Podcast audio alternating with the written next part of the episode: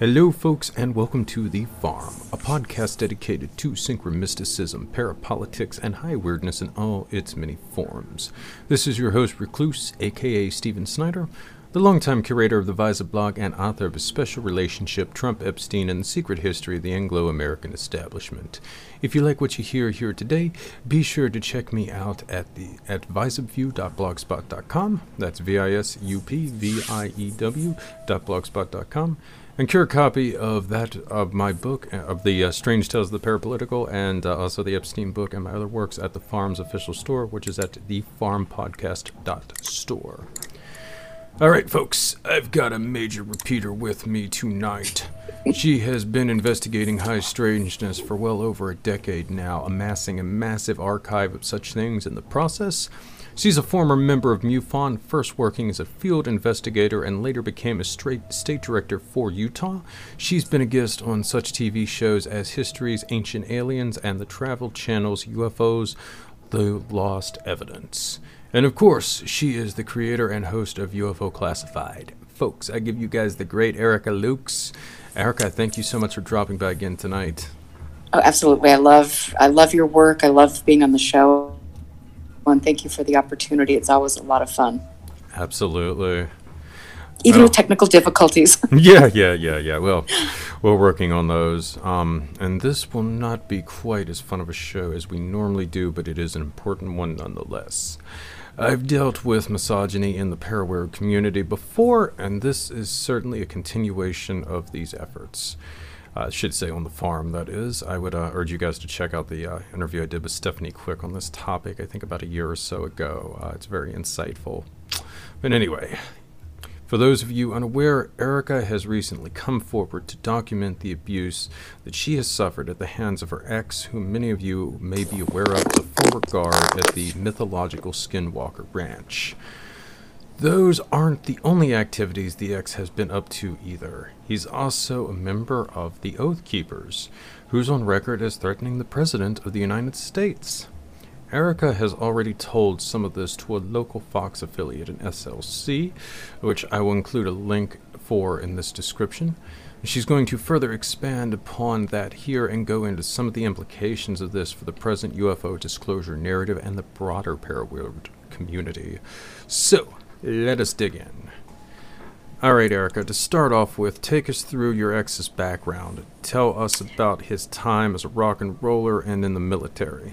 Oh, Lord. You know, it's, it's such an illustrious background, my Lord. Um, he was a, he's, he's from Germany. He came over here when he was around twenty years old to be uh, become a member of different bands in, in Los Angeles. And when none of his bands really made it, it you know, big, as we all have dreams of being famous musicians, and, and oftentimes that goes nowhere, um, he became a, a private security guard for some some firms in the Los Angeles area, and then moved to New Mexico, where he became a deputy sheriff. And again, his career was... Uh, was definitely interesting. The more I've, I have been digging into that past, there would appear that there would be some definite, uh, there could be, let me just for, rephrase that, uh, some some abuse of power and things. I know that there was a, a suit that he was involved with, and then from there he moved to uh, Las Vegas, where he became a security guard for Robert Bigelow and worked at Skinwalker Ranch for six years and, and for Bigelow Aerospace for almost ten, which is very interesting because his his um, he he was there longer than anybody else in uh, for BAASS, any of any of the security guards, and apparently Bigelow had uh, quite a fondness for him, and and on one specific occasion bought him rounds and rounds of ammunition and all sorts of things. So uh, they had a very interesting relationship. I know that other people that have worked worked for Bigelow often wondered why uh, he would be employed for so long. Uh, he also is a combat veteran and um, someone that has other abuses uh, that were put forward, and he eventually got the convictions expunged off of his record. And so the more I, you know, it was a pretty fast and furious romance. He came into my life because I was introduced to him by Ryan Skinner, who was a, a, an interesting, uh, ridiculous character from Skinwalker Ranch and that whole saga, who's been promoting uh, a lot of garbage for many, many years and feeding into that narrative of these mythical creatures and shape-shifting beaversauruses and, and all sorts of um, nonsense that really can't be vetted at the end of the day and has no uh, background in, in fact. Um, I will say that I, you know, I've obviously, in my relationship with my ex, I went down that rabbit hole of being, you know, obviously I live in Utah. I was pulled into the Skinwalker narrative. It is, it's very exciting. It's interesting. Why wouldn't you want to go there and explore the paranormal and, and all of these things? And I began researching that many, many years ago. And then after becoming, uh, meeting Doctor Eric Davis and the, the new Bigelow, or the new Bigelow point two oh, the new crew, uh, I was, like I said, introduced from by Ryan Skinner to my ex. And we developed a very... Um, Erica, what it was, was the, a very uh, just to yeah. interrupt, what's the time frame of this? Like, roughly speaking, this is like what, twenty sixteen, twenty seventeen, thereabouts? So I, it was about twenty eighteen. Okay. Uh, yeah. And so, and it was very interesting because when I, when Ryan had, had approached me and things, he said, well, I would like to interview this person for my podcast and, and, but I've got, I'm going boating, so I'm going to leave it to you. And it was like, now that I look back on that, I don't, he didn't really have a podcast. I'm not quite sure what was happening with that. But anyway, there was a, you know, an immediate, you know, hey, here I am, and I'm a musician just like you, and I've got the keys to the Skinwalker Kingdom, and, you know, let's go. And, and during my first, you know, my first year really of interviewing him, and there are lots of interviews I have done that have not been published, and I look forward to putting out uh, to the public, because I think it's it's important, it's important historically. Um, he was very much of the mindset that I am a supporter of Bigelow. Kelleher is a great man. These are wonderful people, and you know I am I am I am promoting the fact that I saw a man turn into a werewolf on a ridge, and shot at you know a these wolves that were bulletproof, and I mean yada yada, just a, a load of garbage, really. I mean, I, and but I was sucked into it, and then I started to ask questions, and then the O S A P contract, uh, the solicitation sheet for O S A P came to light, and you know, lo, lo and behold, there was nothing in there about actually studying U F Os. This was a group uh, Erica, of people for that the, worked for... Uh, for the kids at home, can you yeah. explain O S A P here right quick? Yeah, the Advanced Aerospace, Advanced Aerospace Weapons Application Program, and so this was back in two thousand seventeen. Your listeners will probably remember the big New York Times story with Lou Elizondo and Leslie Keene and, and the Bigelow boys and everything, where they had talked about the twenty-two million dollars the Pentagon allocated for alleged U F O testing, which it actually wasn't. It was, when you look, either a complete taxpayer waste of money that went into the pockets of these people, or they were testing potentially non-lethal weapons. As stated in the solicitation sheet, they were uh, tasked with, with studying R F and new weapons technologies and biological effects on, on human tissues. And so, you know, it was, things came out, and I began to really look into some of those leads, as well as the fact that, you know, here in Utah, we are, we, we, we love the military. We have a lot of land in the state of Utah that is dedicated to, to testing. And, you know, not only the, one of the world's largest biological and chemical weapons testing facilities, known as Dugway Proving Ground, that was home to the nineteen sixty-eight Dugway sheep incident, where um, a nerve agent was uh, put over a field outside of the, the uh, Dugway and killed over six thousand sheep and affected the health and livelihood of the people surrounding the, the Dugway. But we also have, you know, Hill Air Force Base, we have the Utah Test and Training Range, and then we have uh, a large concentration of defense and aerospace contractors here in Utah, and we are getting more and more every day thanks to people like Brandon Fugal, who have now helped. Uh, they're building a new uh, facility up at Hill Air Force Base that will house, the, from my understanding, one of the largest concentrations of defense and aerospace contractors in the country. And that was a Brandon Fugal uh, deal, as was allegedly the land for the N S A, which is always interesting. So there's so many there's so many connections there that people so don't just get. Interrupt, Erica. You're saying that, see, this is, when you say N S A, you're talking about that uh, that that data mining facility, right, that they set up at Fort Williams, I think it is, in Draper, Utah. Uh, it's it's out by Camp Williams. Camp Williams, yeah, yeah, yeah, yeah. Okay, that's. And this was land that Fugal had helped set up. That's very This is what I understand. Yeah, so. Yeah, this is, uh, for those of you listening, this is, I think, now the largest data facility for the N S A and a lot of other uh, military intelligence agencies as well at present. And um, it's really interesting because uh, Fort Williams also houses, or Camp Williams, whatever it's called, also houses uh, the nineteenth Special Forces Group, uh, which is a National Guard unit designated. But um, they most likely have a very unique purpose. I have declassified F B I documents indicating that their sister outfit, the twentieth Special Forces Group on the East Coast, Uh, would be one of the units uh, activated in the event that uh, what we would think of as the continuity of government protocols uh, were initiated if the United States had been attacked by a nuclear assault or there was some other kind of invasion or something that led to a breakdown of government. Uh, the nineteenth probably has, I don't want to say for certain, but most likely it has a similar role for the West Coast.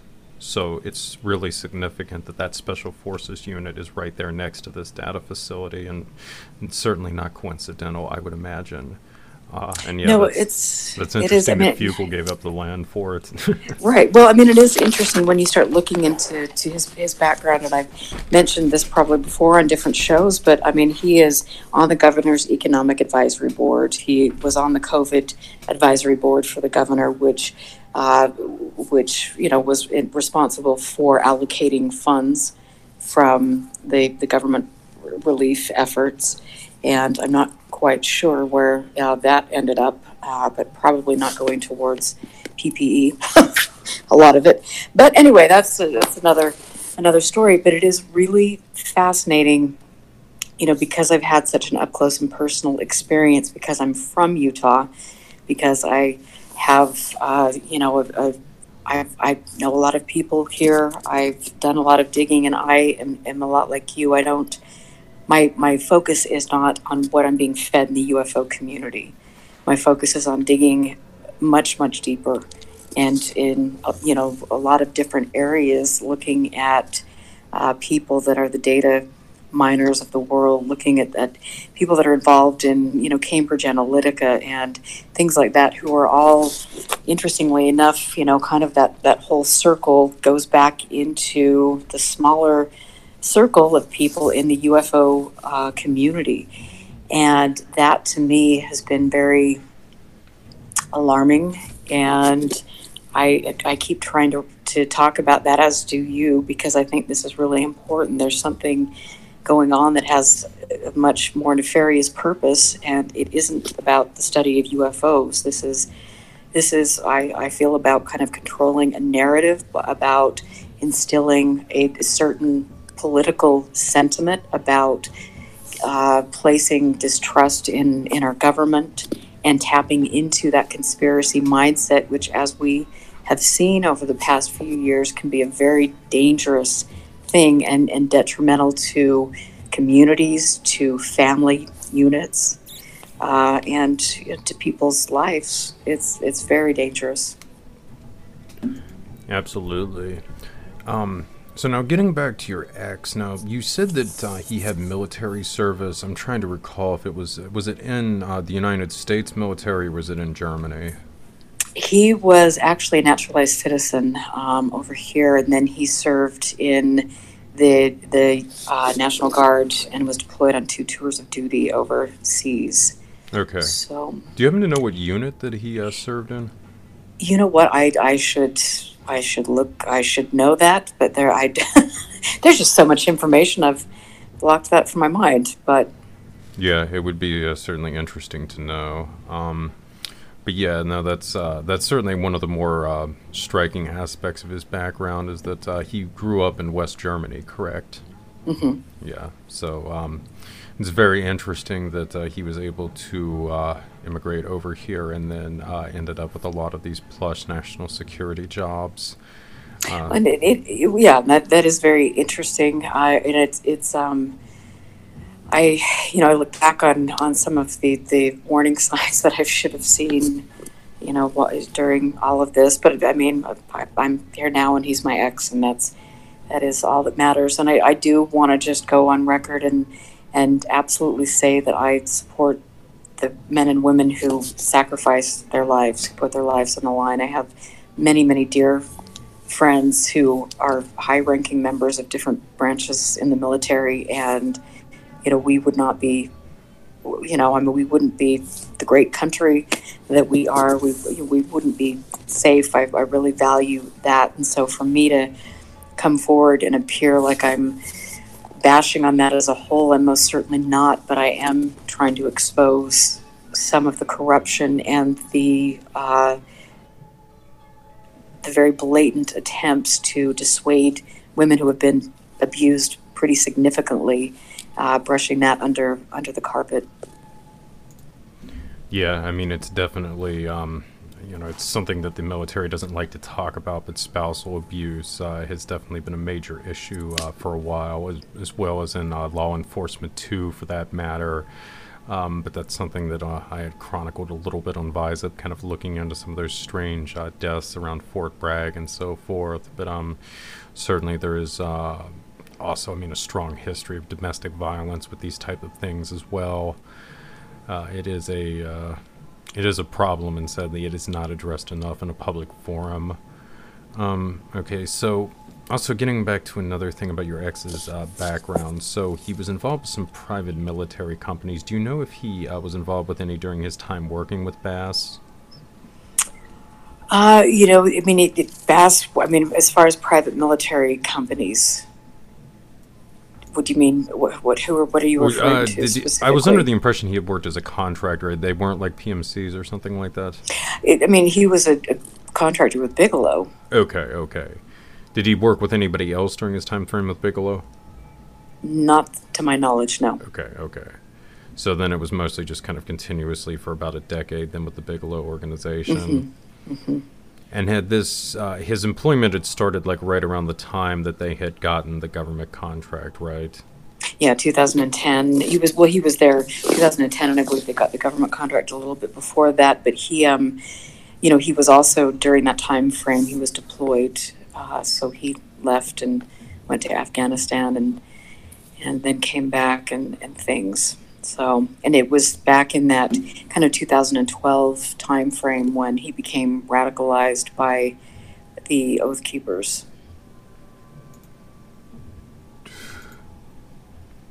Okay, before getting to that too, um, uh, do you want to get into like when the abuse started first? You know, that it was, like I said, everything was so fast and furious, and the the, the mental abuse started fairly quickly. And I remember, you know, one night being, we were up camping by Skinwalker Ranch, and and I was by the by the end of the evening until the early morning, four or five, six in the morning, was cowering in the corner because he was standing above me yelling what a piece of, you know, you could imagine the words, and what a stupid, you know, liberal, you know, C word, insert the C word here, and um, how stupid my U F O research was. And uh, I mean, just on and on and on. And it, it's once, you know, once it started, and this was almost a daily thing, you might need to take a Sunday off to get some rest to start up again the next day. But it was, it was twenty hours of verbal and, and physical abuse. And, you know, there were times when, you know, he would, there was a book that he had that was about, um, it was written by either a police detective or somebody in the military, and I can't remember specifically who, but it was on how to interrogate witnesses and break them down. And on many occasions, he would hand me this book and said, this is what you need to read because this is what I'm doing to you. And it was just, it was so, the whole thing was so quick and disconcerting. And I, I mean, I felt like a bomb had hit me, and, and I didn't know at that point, because I was so disoriented, how to, to navigate keeping myself and my loved ones safe if I could. And there were many, many, many nights where I was either cowering in the bathtub or cowering in uh, the spare bedroom, or leaving and coming over to my business at three in the morning because I was scared, you know. And I mean, I have, I think, and I was really, really good, thank God, um, when I, when this started to happen, just turning on my cell phone and, and having video, hundreds of hours of video and, and um, audio recordings of this abuse, and uh, and him threatening to put bounties on my uh, colleagues' heads, him sending emails to people in the media that I was working with in the U F O subject. Um, you know, I mean, it was it was a it was a constant thing, and I was so it, it was like I was literally, when I look at the definitions of, of, of torture, you know, it is it's the sleep deprivation, it's all of these these things that I was constantly subjected to. And it was really it's really interesting. And someday when I I have the uh, the, the mental fortitude, because I I'm really struggling right now uh, with that, but I'll go back and listen to the initial interviews and then listen to the last interview I did with him, because at that point I really called him out, and uh, publicly. And I can remember a couple moments, because he he was sitting across from me when I I uh, you know basically said that he was making up all the things that he had said. And I remember a couple of my listeners were like, "Oh my Lord!" I mean, they were, what's going on, what's happening? And, you know, so it was, there's, there is that whole, all of that, you know, is out there for people to hear. They can go and they can listen to that. And it, I think it's a very interesting process to see, you know, where I went from this to a person that was literally in, in the next room. I was having somebody, uh, yelling and abusing me, or coming in before or during breaks and and things. It was a really um it, and it still is a very frightening time for me, because nothing is is really being done. Um the National Guard is, has refused to take any responsibility. Um the uh police department uh, is, you know, people aren't doing what they need to do,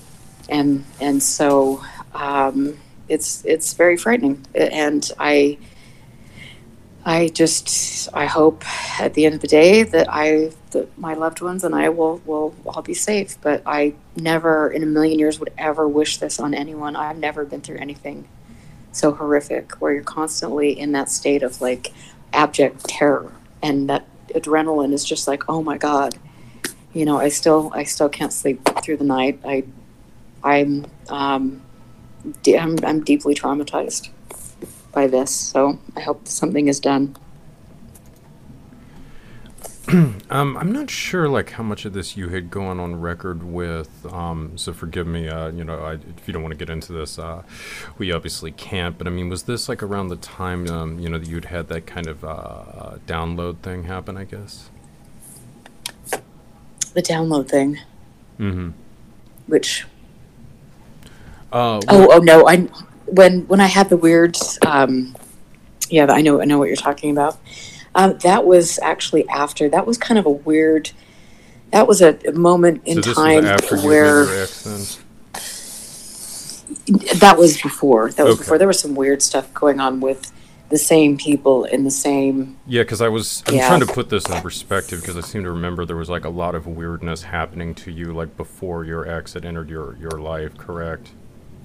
You know, there was, and it really did start when I was uh, snooping around in MUFON and starting to expose some of the the, things that I felt were alarming with MUFON, and um, and then getting introduced to the people in the Bigelow realm. And there were um, people that entered my life that came to meetings here at the studio that would send me photos of, of uh, the all-seeing eye, and with messages, "We're watching you," or people that would come to my meetings and say, "Oh, we saw a person with you and a certain person related to the ranch," and I mean different different things where and and moments where my text to a specific individual was being sent to George Knapp and things. And so there was this long, very strange involvement with these people on the periphery, and I really didn't know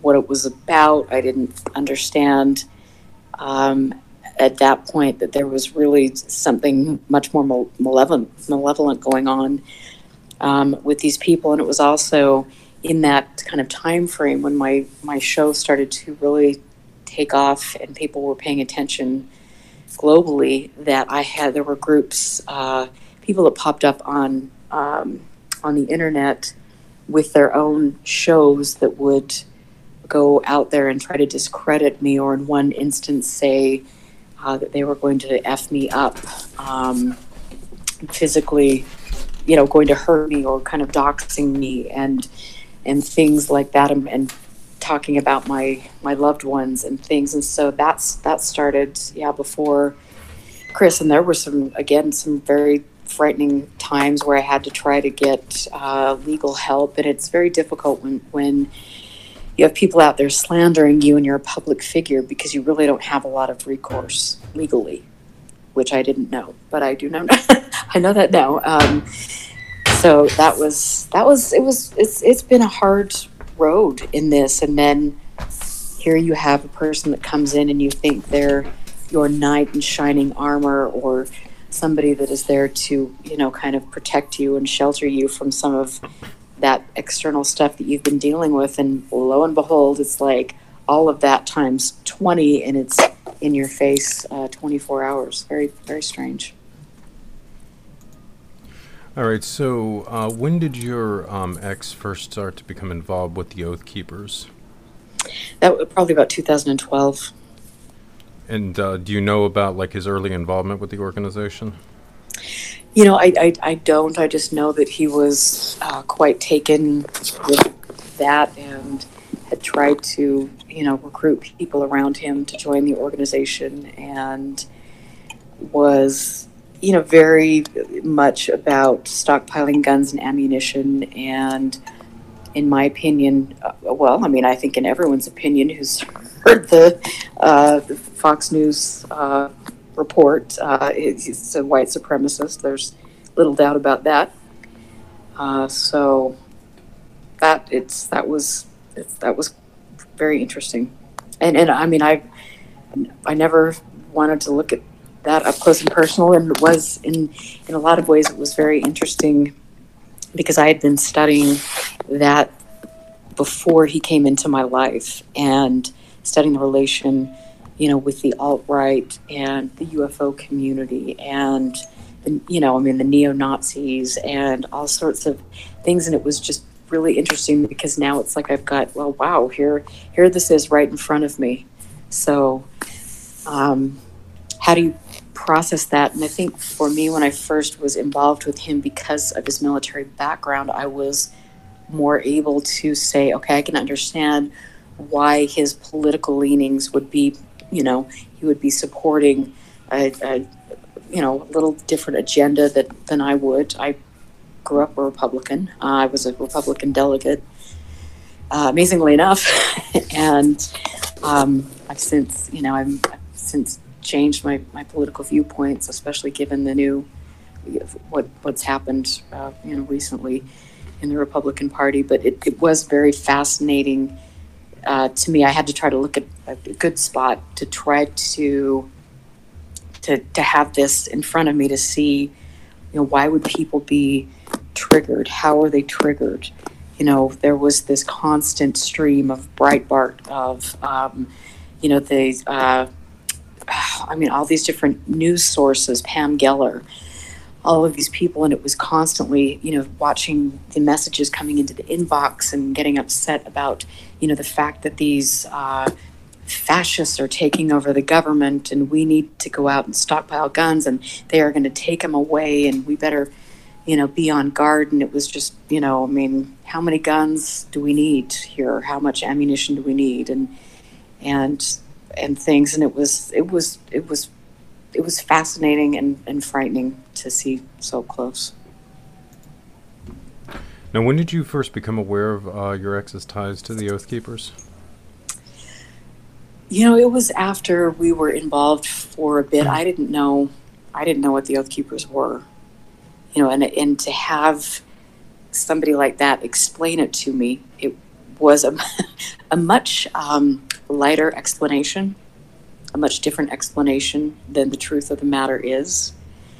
And so, you know, you would have somebody who's a, a patriot and somebody defending the Constitution and keeping America safe. I mean, that's, I think, those kind of the go-tos and, and things. But when you look at the real sentiment of of the organization and, the, and Stuart Rhodes and, and some of these things, you see that there's there's much more uh, to that, that story, and it's not the glossy presentation that they'd like to, to portray to the media. Now, how uh, open was your ex about his affiliation uh, with the Oath Keepers? Uh, do you think it's likely that people with the Bigelow organization would have known of his involvement?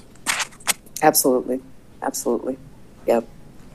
Yep, absolutely, because it's my understanding he was trying to recruit people there, and from some of the internal memos that I have seen, it would uh, appear to me that um, that the head of that organization was very much in keeping with that kind of mindset. And then you throw in the fact that you have, you know, Coast to Coast A M and uh, that kind of group of people that were that are affiliated with Bigelow that are promoting that line, and they're bringing on people that are, you know, the head the head of the Oath Keepers. How many times has Stuart Rhodes been on Coast to Coast? You well, know how also many. Too, um, you know, you got to kind of point out. I mean, MUFON as well, which was working uh, as a subcontractor for uh, BAASS uh, during the uh, you know the Pentagon U F O stuff. Um, you know, obviously they have uh, quite a questionable uh, history over the last decade or so. Uh, with some of the things that their uh, members have been involved with or have said online and so forth. Um, uh, can you give us just a quick rundown around this, just to, you know, kind of give the people uh, an idea that uh, uh, your ex isn't necessarily an isolated uh, individual? I mean, yeah, he's he's he, uh, he's definitely not an isolated individual, unfortunately. Um, He's one of the more frightening individuals that I've ever come in contact with because of his blatant uh, uh, lack of, of respect for the law or respect for other human beings. But there is a, I think, a long history of racism in in MUFON, and that has been evidenced by some of the key figures in MUFON making statements that are that have come under fire. There's an article in Newsweek magazine. Um, and, and it is about uh, racism in the U F O community, specifically MUFON and the John Ventre scandal. John Ventre was a state director back east and made some comments, and then he quickly, allegedly, was disciplined, but he was still there behind the scenes. And then there were other people that had made comments that came under fire. I mean, just really ridiculous comments that have, in my opinion, no place in uh, a nonprofit organization that is operating for the benefit of of humankind. So it's definitely an interesting organization, and not everybody in the organization has that mindset. I um, I spoke a couple months ago from Minnesota MUFON, and they are amazing. amazing people, and so there are good people out there, but unfortunately the leadership of MUFON does not enforce any any standards like a good organization should, and as a result there is a lot of uh, racism, misogyny, um, and those things shouldn't be tolerated in in a day, this day and age. But unfortunately, there seems to be an uptick of, of that activity again. Yeah, there's a lot of questionable aspects about MUFON, um, you know, and certainly, I mean, also down to their investigation methods and all kinds of other things. Um, obviously, this is a topic I've discussed with you before. Also, uh, M J Benas, too, who was also a MUFON investigator for a brief period of time. But um, there has been certainly a lot of reports of a lack of professionalism. I mean, this isn't to say, you know, every MUFON group, some of them actually are quite good investigators. It just kind of varies. Uh, at least my impression is uh, region to region, and certainly, I mean, who the local heads are and that type of thing. But it is important to emphasize that they were used by the Bigelow organization uh, as part of the Pentagon contract, as a subcontractor, and uh, Skinwalkers at the Pentagon, uh, the book recently released, uh, written by several of the people involved with all of that, uh, it has a rather glowing account of uh, MUFON's involvement in the program. So, you know, again, I think that should be emphasized. I mean, obviously, you know, this is a good decade or so after Uh, some of this craziness with MUFON started to surface. Uh, there's also obviously the connection with Jay-Z Knight, who would later do a lot to play up the Q narrative. Um, but, you know, again, I, I think a lot of these people were probably still involved with MUFON at the time that they were being directly subcontracted by Bigelow. So that's another interesting thing in all of this to keep in mind. Um, well, and it, it, to me, one of the most... You know, I mean, something that is really disturbing is, is the fact that MUFON bought and, I mean, sold their data to to people like Robert Bigelow, and and Lord knows at the end of the day what he was doing with that information. I mean, this there were accounts. Uh, Phil Leach was on my show. He was an investigator at MUFON and did a pretty big expose on on my show about MUFON and and some of. Uh, the questions that have, have been raised, very important questions about the, the way the organization was ran. And they, he, he mentioned that there were investigators that would specifically put in the C M S, the, the database, different medications that witnesses were taking and and things that were just completely inappropriate and, uh, you know, illegal at the end of the day. And so why is this information uh, being bought and and sold to Robert Bigelow? Why are the abduction accounts being sold uh, to Robert Bigelow and his crew? It, it all, to me, is, it's it's disturbing. And I think, I hope at the end of the day, there would be some sort of investigation into the use of twenty-two million dollars that went into allegedly studying U F Os, but clearly, you know, it, it was that wasn't the case. There was either uh, a major... you know, mishandling of finances, or they were doing something like the non-lethal weapons testing. There's there's something there, and it needs to be accounted for. And when you have this book, Skinwalkers at the Pentagon, coming out, and, and they're talking about these, you know, t- flying dinosaur beavers and, and all sorts of things, you just think, oh, my Lord, come on. You know, it, it's embarrassing. It, it really, truly is embarrassing. And at some point in time, I, I just wonder who in the U F O community is going to stand up and say, are you kidding? This is what a, an adult has to say about this. This is where we are, that this is a serious scientific study. And Skinwalker Ranch is the most studied scientifically, you know, scientifically studied place on the planet with regards, you know, with regard to the U F O phenomena. I mean, that's a load of crap. Yeah, and I mean, it's, you know, important to emphasize, uh, at least per Skinwalkers at the Pentagon, um, Skinwalker Ranch really did uh, provide the inspiration for the U A P program uh, that the Pentagon launched shortly after... Uh, what was it, the one D I A officer uh, went to Pataski. visit. Yeah, yeah, yeah. He went to visit uh, Skinwalker with Bigelow and what saw an orb appear behind Robert or something like that. Um, I guess that's the uh, yep. the power that's of BAASS.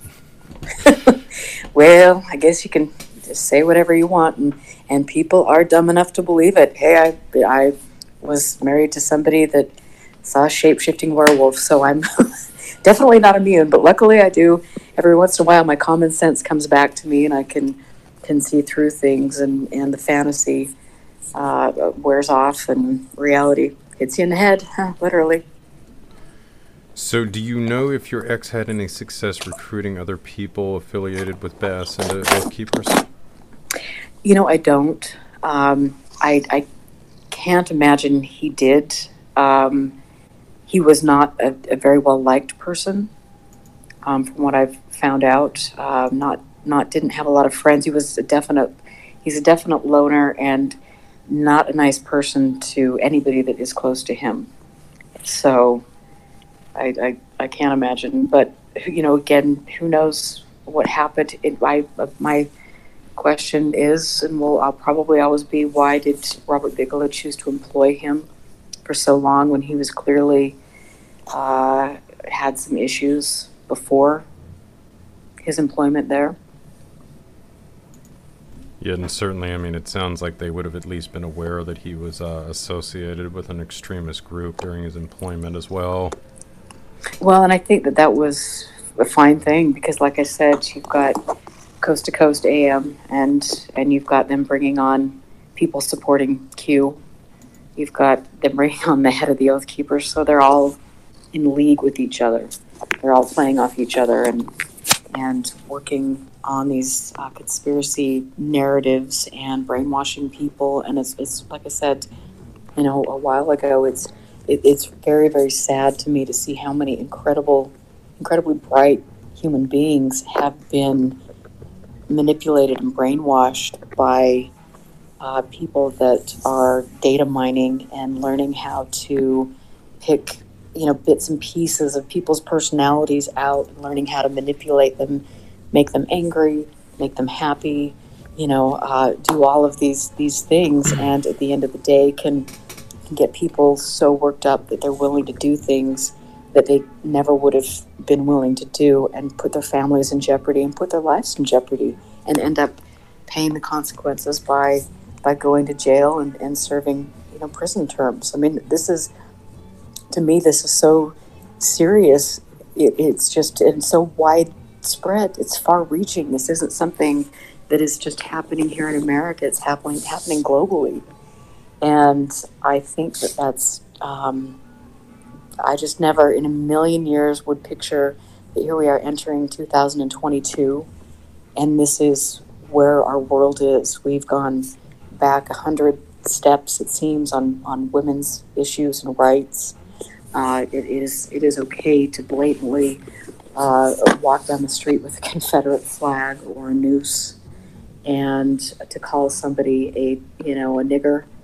Uh, to, um, you know, it's just all these things are, are happening in order to make a fun of a disabled person or to to say, I'm going to grab somebody by the, you know, insert the P word here.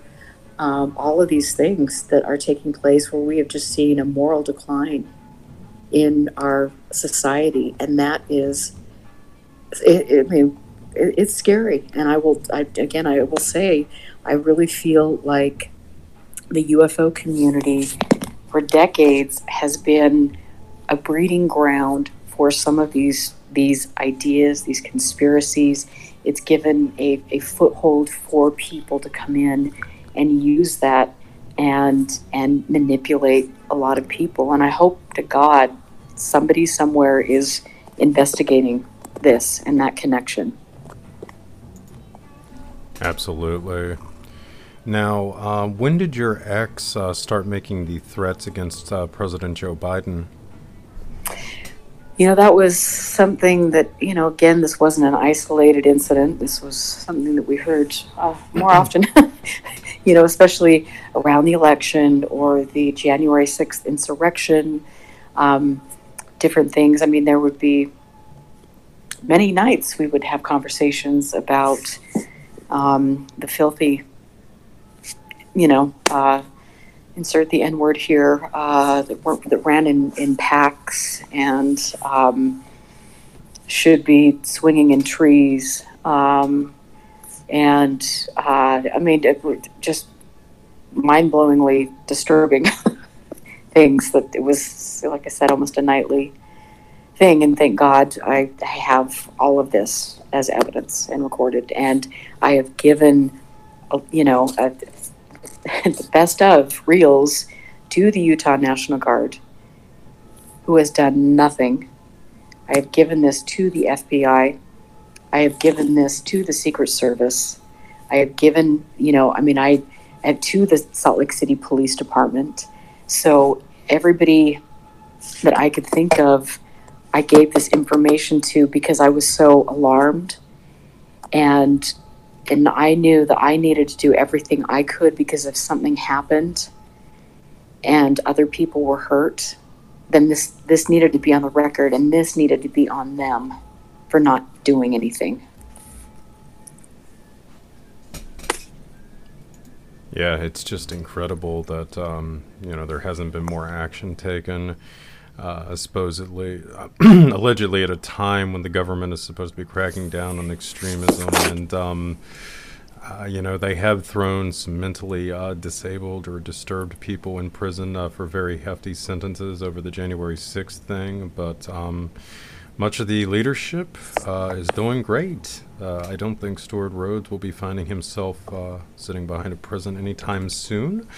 And a lot of other people affiliated with some of the more militant aspects are not going to be serving any time either. You know, and I think for me, in my own personal experience, I mean, I remember when I, um, you know, first started reaching out to the Utah National Guard, specifically uh, Lieutenant Colonel Brian Halverson from Uh, JAG, and sending him emails and and videos and um, audio recordings and and asking for help or for any anything to be done, uh, or you know people at the police department or, or things. And it was just like, you know, just this this just silence. And you know, I understand that there is, you know, if they're conducting a military investigation, a lot of times these things are done without the knowledge of, like, say, somebody like myself. But I was never called to be to to speak further about it.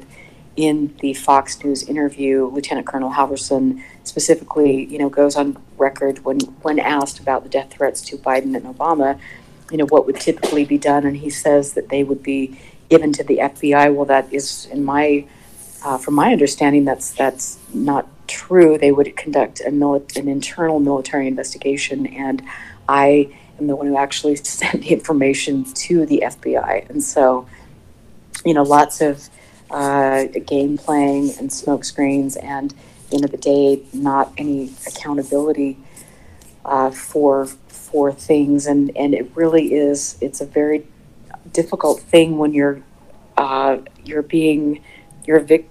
victim, I want to say, or survivor, now I've got to rephrase things, of abuse, and you're turning to these places that you think should be helping you, and and they, by all accounts, have billions of dollars that they're supposed to be spending for domestic violence victims and programs to educate military veterans, and yet none of that is being allocated to help anybody. And there's the good old boys club that steps into to place, and it's like, well, we've got to keep it quiet. Well, you know, he says he's doing A, B, C, and D, so we're going to give him the benefit of the doubt.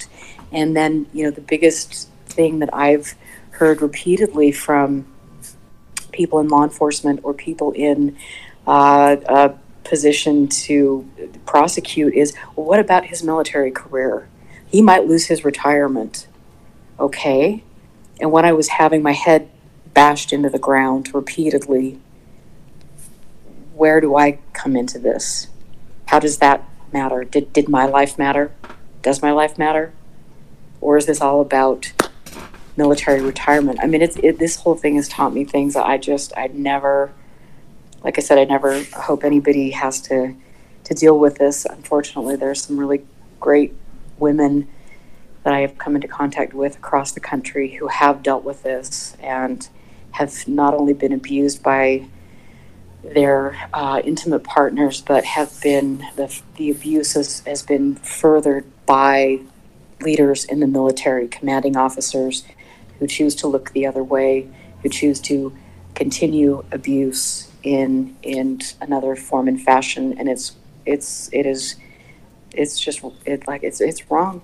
It is absolutely wrong, and I will continue, I think, to speak out about this and and and tie this into what I've learned about the people in the U F O community, because it was interesting just to kind of segue into this. When I came out about my abuse, there were, you know, specific people, uh, Ryan Skinner being one of them, that went on, on a Twitter rampage, and my ex was the victim of the abuse. And, and then also another woman who has a, um, a YouTube show, who's been, who I believe is on the, you know, the payroll for, for this uh, group of people, uh, and has, has said the same thing. So that's been pretty disturbing to see that sentiment. And Adam Golightly, who was on my show about a month and a half ago, raised the question when the when the Fox News story uh, about my situation came out. He just said, "Hey, U F O Twitter, here you've got this story about what happened to Erica Lukes, and not one of you is saying a word. What's up with that?" And that really does shine a light on the lack of integrity in the U F O community as well. A lot of people there that have no backbone, and that clearly, uh, I don't know what, maybe need to go to Sunday school, therapy, something, learn yeah. how to be a human I gotta being. say, though, Adam is definitely not one of them, and uh, just want to again plug his most recent book, a book, uh, Spooks, Kooks, and, or was it Saucer, Spooks, and Kooks? Mm-hmm. Great book. Uh, yeah, it's a great book. Uh, it's one of He's the a best. neat guy. He's a great guy. Yeah, I've I've had the pleasure of interviewing Adam too. He is fantastic. I love all of his books, honestly, but uh, the most recent one is just amazing for the U F O field. So again, uh, it has my wholehearted endorsement. Absolutely, and I and I really appreciated him reaching out. He not only reached out to me privately, but then you know made a, a comment publicly about that. As you know, and, and Jack Brewer has been, you know, a, a supporter, and there have been people who have chosen to come out, but it has been very interesting to see the, the silent majority, and that does, again, shine a spotlight on the dysfunction and and the the quality of people in the U F O community. Now, how did uh, your experiences with your ex in general change your perspective on ufology? You know, I, it, it, it's, I was, you know, I, I was, as I've said before on your show many times, I mean, I was so gung-ho and bright-eyed, and I'm like one of those people that just like, I am, if I get into something, it is like, I am in it, and I'm going to do the best I can and look out everybody, because my focus is a laser.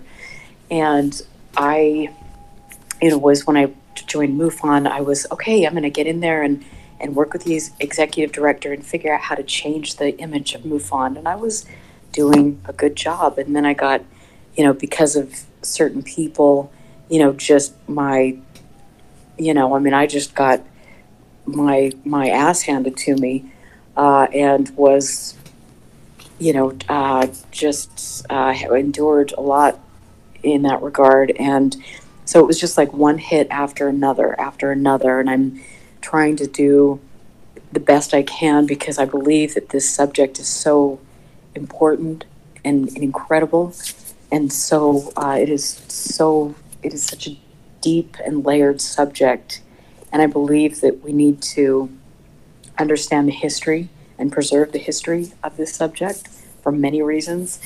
But I, I just, I mean, it was like, just, it was so, it was one of those things. It was like boom, boom, boom, and I, I keep I keep trying to go, keep trying to find support systems, um, and then, you know, one by one, I watched some of those public figures that when I first came into the field, you know, like the Richard Dolans and and people like that that were very supportive of me when I was towing the company line, and then when I stepped out of line, it was, well, you're on your own. Good luck. And so I, I saw that repeatedly, and one by one, the people that I held in the highest of regard have fallen the furthest. And I now understand that they are people that don't really deserve a lot of respect and that have been creating narratives. And not only that, they have, when there have been things that have been wrong in the subject, instead of standing up and doing what's right to make a change for the better, they've rolled over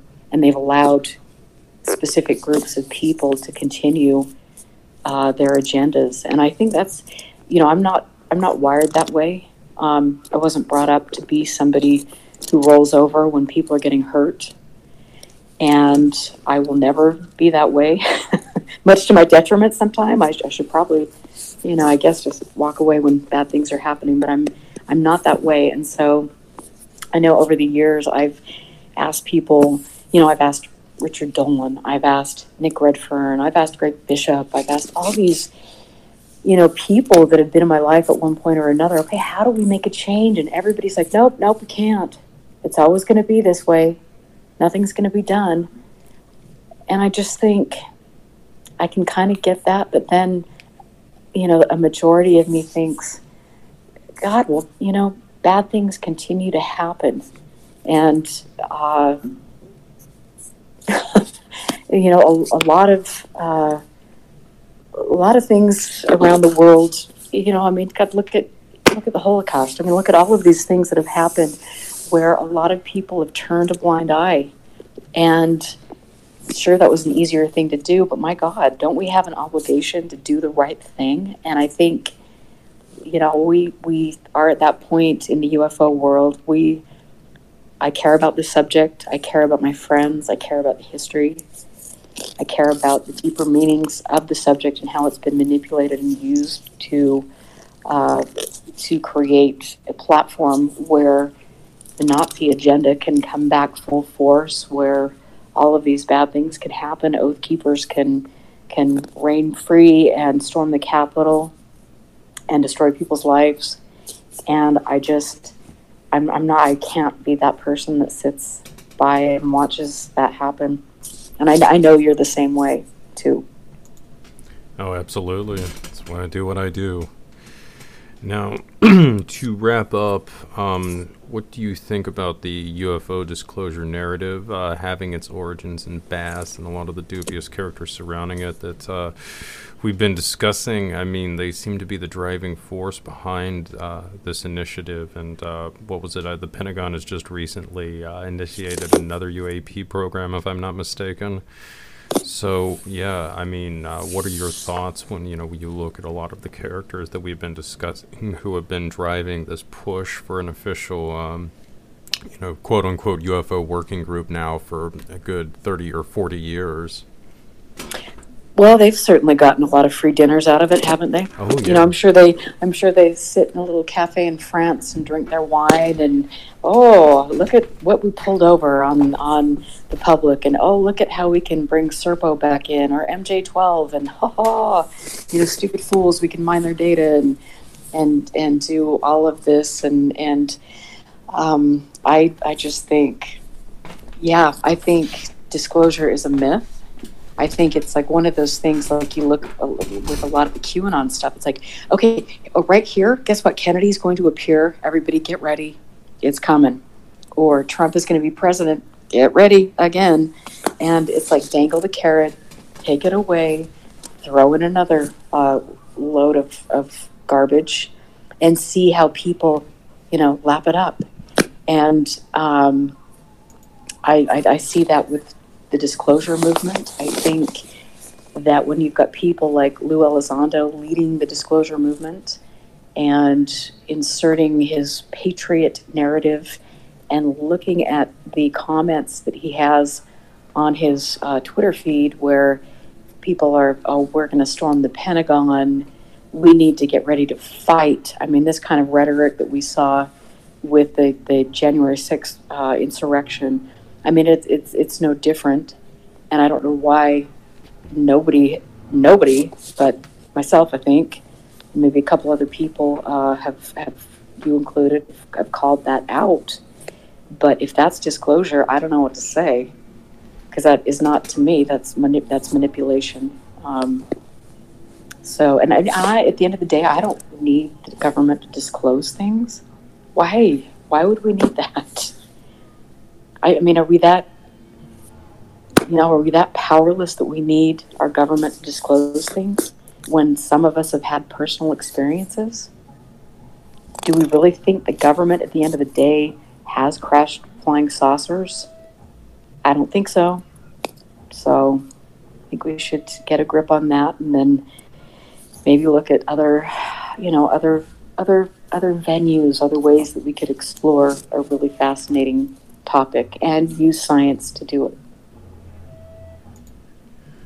Yeah, well, I mean, certainly, I mean, one of the most disturbing aspects about all of this is how militarized uh, this push for disclosure is. I mean, especially when you consider that uh, a fair amount of the people who, you know, have been tied in with, uh, you know, the stuff with BAASS and uh, the earlier incarnation in N I D S, uh, a lot of them had uh, links to non-lethal weapons research uh, in the past.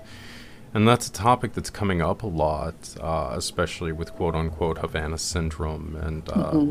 kind of the growing acknowledgement that it wasn't just about the crickets. Um, you know, I think we're kind of starting to see a lot more of the uh, acknowledgement uh, that this technology is real. And uh, I mean, I think that's another component, too, behind uh, a lot of these initiatives.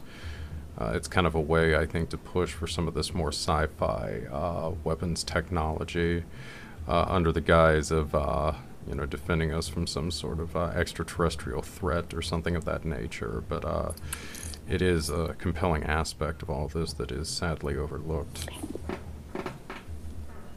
Oh, you know, it is, and I, I have to say that I think that there might be a, a small faction of people who are actually pushing that narrative, a, you know, a k a. Elizondo and Bigelow and and things like that. And I mean, when you look at it at the end of the day, twenty-two million really is a drop in the bucket. Um, so I think there are lots of other other things going on. And, you know, I go back and forth on whether these guys really have the credentials they say they do, whether they really were involved in some of these programs, or whether they were just a bunch of, uh, you know, I mean, people that were charlatans just using this as a means to make a little money and get on the speaking circuit. I think there are lots of questions, and they've they have helped over the decades to build their own mythology. And, you know, you look online and you see all the back and forth with the aviary and Pandolfi and Kit Green and stuff, and you look at it, step back and just go, seriously? I mean, this is kind of embarrassing. And if this was really like something that was, you know, top secret, this was something that was really a matter of national security, do you think that that would be going on in public like these people have carried on? So are these just, is this just a clown show, or are these people truly involved in something else? And I think that's the that's the big question, you know, what what's what are the motivations, what are their connections and, and, and things. I, I will definitely say that I think their motivations are less than um, admirable, for sure. And at the end of their careers, because they're all getting older, what have they really done to promote disclosure, to provide truth? Uh, why are certain people choosing to hide their archives for ten years after their death? Um, you know, it's, I, I think all of them should be be questioned and called on the carpet, because at the end of the day, a lot of people have been hurt um, from this false narrative, so including myself, who got way too close to Skinwalker Ranch. And I will gladly go on record and say I don't see one ounce of evidence that there's anything real going on at that ranch. Yeah, and I'm I think it's important also to mention that uh, several of these um, aviary figures uh, were also uh, fans of a uh, certain Colonel Michael Aquino, uh, who is another interesting figure in a lot of this. And again, he's another guy where there is that persistent question of uh, where the illusion ends and the reality begins. Uh, certainly, you know, there's a lot for and against uh, the allegations surrounding him with Presidio, but uh, there is no question that he has been uh, at the forefront of a lot of very elaborate psychological operations for a lot of years now. Uh, but again, we can't discount that he was involved in more serious uh, things as well. So mm-hmm. that kind of uh, furthers the Hall of Mirrors and a lot of these uh, with a lot of these characters. there is that aspect of the clown show, uh, and that's a big part of the public persona. But again, you're always sort of left wondering, is that all there is to it, or is there more? You're right, and that's the it's a question I'm sure I'll be you know, digging into for quite some time. But it is it is something that is becoming, as we dig into it, more clear uh, by the day, especially looking at people's political connections, looking at their real estate deals, looking at uh, things that are, are taking place on certain ranches. And, you know, I mean, it's it's just, it is, um, it's, I and I will just throw this out there now. I mean, if, you know, the new Skinwalker Ranch team has any real information to share with the public, then share it. If you've got data, share it. You've been promising that for a long time, and so far we've seen blurry videos of animals getting eaten by packs of dogs and uh, certain things, and so there's there's really nothing. And not only that, and I want to just throw this in here because James Carrion has had some interesting back and forths with uh, Mister Fugal about uh, Garth Myers, who was the, the last owner of the ranch before the Shermans bought it and were put under an N D A. But uh, Garth Myers has come under fire, even though he is, is dead and cannot defend himself, uh, for being uh, a person who is, is uh, a liar. And uh, because he supposedly did see paranormal things, but he's not admitting them, even mm-hmm. though everybody in his family that knew him knew that he was a man of an upstanding member of my community. He was my bishop. I grew up knowing knowing, knowing his family. And this is a man that would not lie because that was against his religious belief. And yet people who are alleged L D S members are calling dead men liars uh, all over the internet without the chance to defend themselves. I think that is really disgusting, disgusting behavior. So you're saying and though that the so the um, the the longtime owners, right? The one the, the one who owned it for like sixty years was a Mormon bishop too. So the the the uh, the Myers uh, the the Myers uh, died, the original owners, and then Garth Myers, who was the brother. Uh, okay, bought okay. or took over the property and then was up there for a long time, you know, care, caretaking the ranch, um, dealing with business dealings. The family owns the mineral rights underneath the ranch. Haha, wonder why you can't dig. I'm sure it's not because you're going to get zapped in the head with a beam, but, um, you know, so there are certain things. But that that has really been um, one of those things I've seen where certain people in the U F O community uh, are calling out people that um, are, are dead and calling them liars. And like I said, I just think that really goes, that shows the character of the person doing that, when you would do that to an upstanding member who is a, a bishop uh, in the L D S church and a doctor and a really great human being, and that they that person another person would do that um, and think that that's okay to do. I think that's, I'm really glad that James Carrion called that behavior out. Yeah, and it is, um, I mean, it's interesting as well, because Harry Reid, uh, who had pushed for the uh, the U A P program initially, Senator Harry Reid is uh, also a Mormon, and uh, per Skinwalkers at the Pentagon, that was also a decent amount of the, uh, the BAASS personnel were also L D S members. Uh, so that's also sort of interesting to see that there was also the connection to some of the earlier owners as well, and um, some of the allegations flying around now. Mm. Well, it's it is interesting, and I like every I think religion, or you know, I mean, it, it, there's there are good people and there are bad people, and I will go on record saying that I you know I'm not I've not gone to church for a long time, but when I did go to church and Garth Myers was my bishop, um, I had the utmost respect and, and love for him and his family. They were really, really, really good people. So that is, it's pretty sad to see people that should have moral character calling, saying things about people that can't respond. Pretty poor form. Absolutely. And uh, on that note, too, I will also mention uh, the uh, interview I did with James Scaminacci uh, that went into a lot of the history of the Oath Keepers uh, that I would recommend you guys check out. Um, and incidentally, there was also a bit of an L D S overlap in that whole milieu as well, which uh, Scaminacci and I discuss in that interview. So keep that in mind if you do listen to it in conjunction with this one. It uh, does uh, put a lot of other interesting... Uh, gloss, I suppose, on Utah and some of the things that go on there. All right. Well, on that note, we will sign off for now.